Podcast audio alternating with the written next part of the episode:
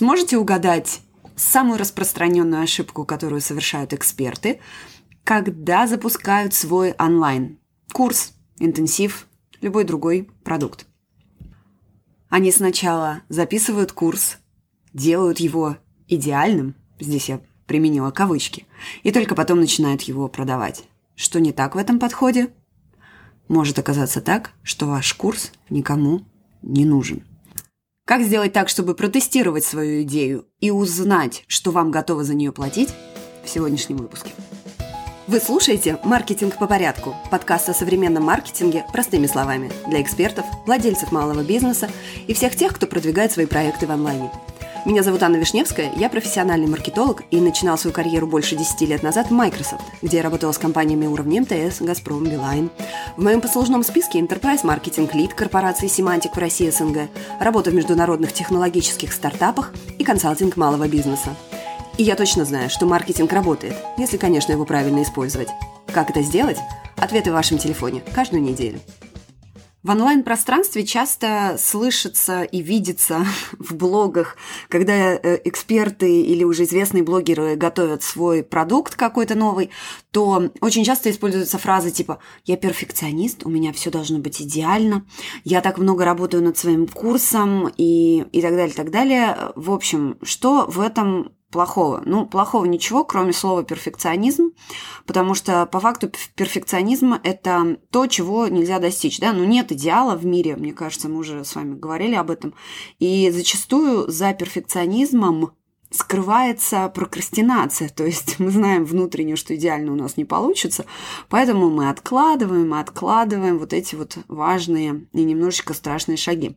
Но сегодня хотела поговорить не совсем об этом, а о том, что в онлайн-пространстве, ну вот сформирована, ну, на мой взгляд, субъективный, такая линия как бы повествования о том, что нужно вот сделать, сделать идеально, ну и потом только начать продавать. То есть одно дело, когда так делают блогеры, у которых уже есть сложившаяся аудитория, и они, им, грубо говоря, ну, есть кому продавать. А если это начинающий эксперт, у которого еще аудитория не такая большая, и он попадает в эту ловушку, то это очень плохо.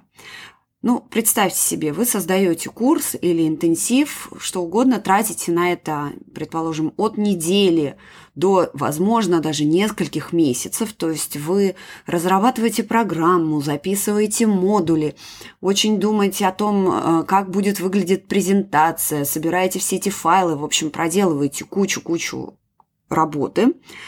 И все это еще работа, на самом деле, предварительная, потому что, ну, мне кажется, тоже уже обсуждали мы с вами, ну, никто не хочет покупать очередной курс, интенсив никто не хочет, всем нужен результат, правильно?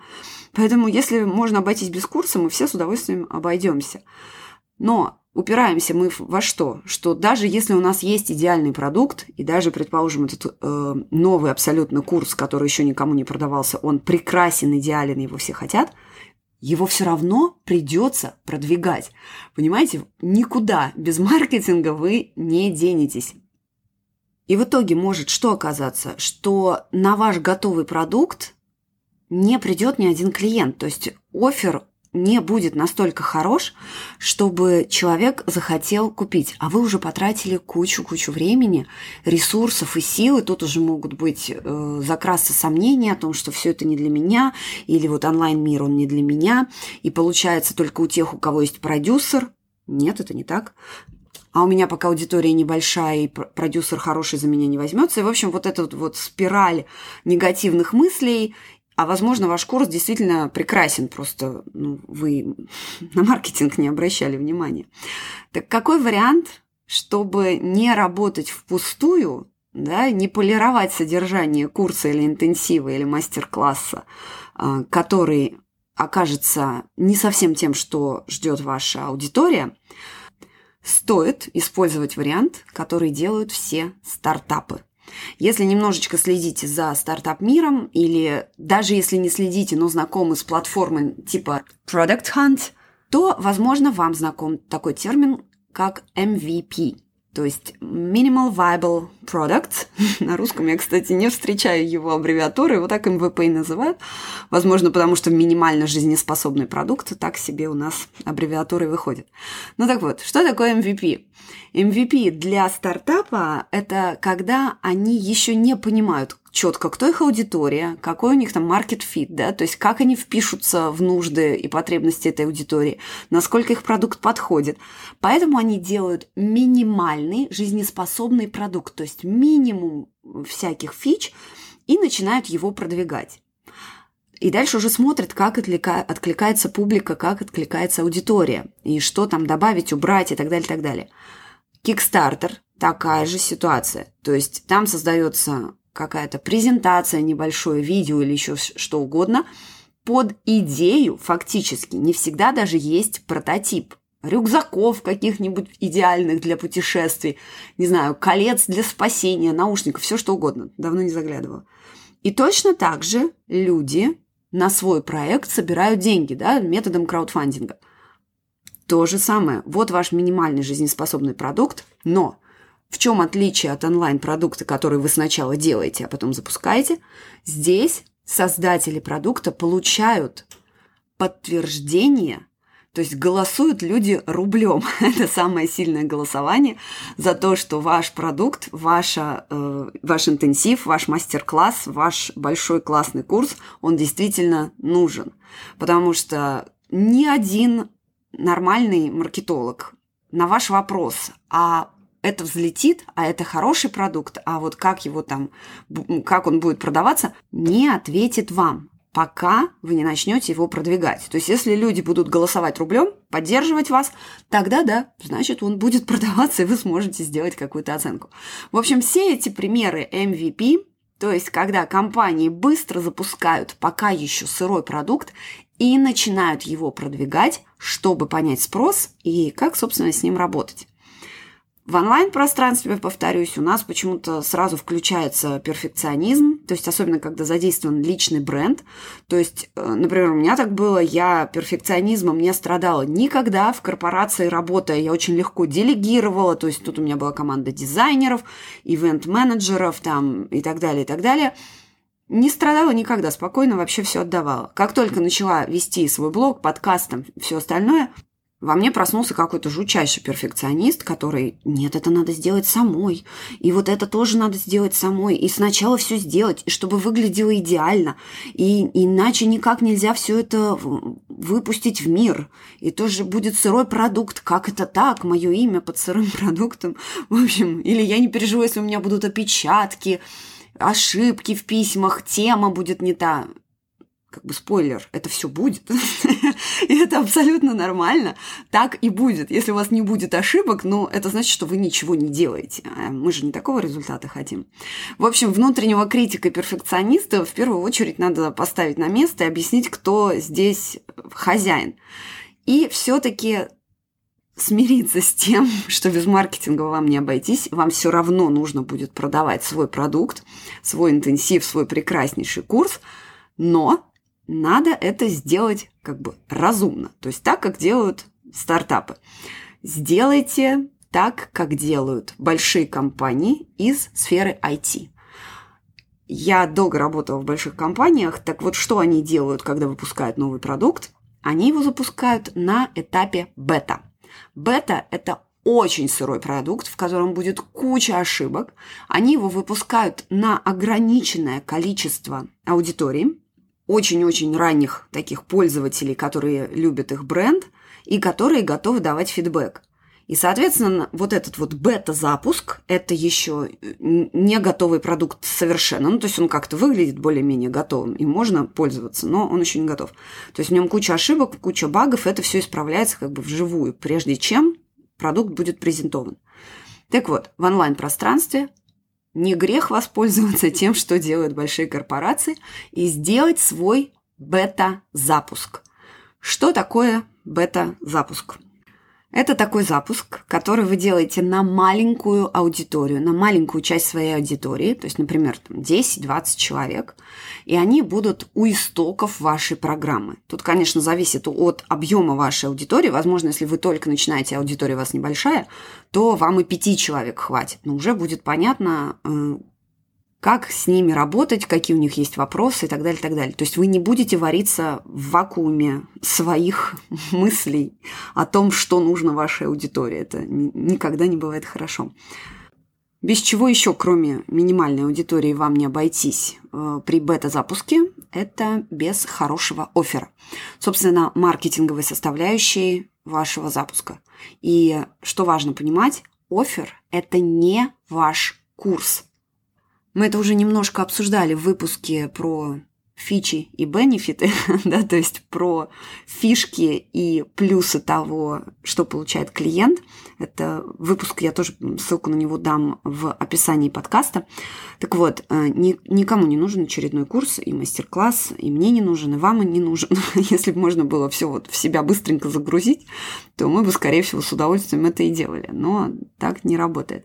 Так вот, люди покупают результат, люди покупают трансформацию, которую даст ваш курс, ваша программа, ваш интенсив. Поэтому доносить нужно это. То есть ваш оффер – это приглашение вот к этой трансформации, описание результатов, которые он получит. А ваш курс или ваш интенсив – это средство, благодаря которому он получит этот, эту трансформацию или этот результат. Поэтому без хорошего оффера продавать очень сложно. Ну, то есть если посмотрите вокруг, то успешные предприниматели, успешные блогеры, те, у которых там миллионные запуски и так далее, они не продают просто курс, они продают, ну, я сейчас о чем-то более приземленном, скажем там, так, чем загадывание желаний, например, да, но, тем не менее, дается четкое обещание и понимание того, что получит человек на выходе, а не просто «вот мой классный курс, давайте покупайте». То есть, собственно, на этапе, когда вы будете составлять свой оффер, уже будет понятно, что будет включать ваша программа, какие результаты получат клиенты на выходе и так далее. То есть, в принципе, для вашего бета-запуска этого уже достаточно. О клиентах поговорили. А что же получаете вы в результате такого запуска? Во-первых, что супер важно, вы получаете доказательство, что ваша программа рынку нужна. То есть, когда человек голосует рублем, это значит, что все как надо, да, то есть вы все сделали правильно, и ему интересно, ему подходит то, что вы предлагаете. И это единственный способ проверить, насколько взлетит или не взлетит ваш продукт и то, что вы предлагаете. Второй пункт. Вы получаете средства на создание этой самой программы. То есть когда люди вам платят до... Еще один плюс. Вы уже не сбежите, то есть вы уже не скажете, что «Ой, ну я потом сделаю этот курс, через месяц начну». Нет, вам, вот, вы уже обещали, люди вам уже заплатили, тут все, тут уже в лепешку расшибетесь, но сделайте, да, то есть если вы из тех людей, для кого нужна внешняя мотивация, чтобы двигаться дальше, а нас таких много, ну, то есть вот эти все коммитменты, обещания, публичные, да, там типа прочитаю сто книг, похудею к лету и так далее. То есть когда мы держим слово перед другими чаще и более организованно, чем перед собой, то примерно такая же история. Ну, то есть вам люди уже заплатили, все, вы теперь точно сделаете. И, соответственно, у вас будет э, возможность привлечь дополнительных людей, там, монтаж этих видеороликов, не знаю, создание презентаций, дизайн какой-то, программистов для сайта и так далее, и так далее. То есть не придется все это делать самостоятельно и думать, а где же взять денег и окупится ли это, особенно если вы в начале пути. Что еще немаловажно, вы получите так называемые социальные доказательства, то есть отзывы ваших клиентов о том, что ваша программа работает. И, как правило, те люди, которые в самом начале с вами были, то есть вы с ними как бы создавали вместе этот продукт. Тут уже подключается так называемый синдром Икея, то есть когда люди к тому, что они сделали сами, относятся совершенно по-другому. То есть одно дело вам привезли готовые, готовое кресло, а другое дело вы там его как-то с напильничком подрабатывали. В общем, примерно здесь такая же история, то есть... Э- люди, мы все любим быть частью чего-то большого, классного, интересного, и особенно, если это было в начале. То есть тут еще такая психологическая будет помощь вам. Поэтому вы сможете собрать вот эти все отзывы и смотреть, как развиваются ваши ученики, и это всегда тоже очень приятно. Но, возможно, вы сейчас меня слушаете и киваете головой, с чем-то соглашаетесь, но внутри у вас червячок сомнений, типа: «Аня, ну а если я вот так сделаю, а никто не купит, и страшно». Но здесь только один ответ: «Но это же прекрасно! А что будет лучше, если вы потратите несколько месяцев своей жизни, а потом это все равно никто не купит?» Понимаете, в чем прелесть этого подхода? То есть, когда вы сначала думаете о маркетинге, вы львиную долю работы уже сделаете. Понятно, что вам нужно будет записать курс. Понятно, что он должен будет быть классным.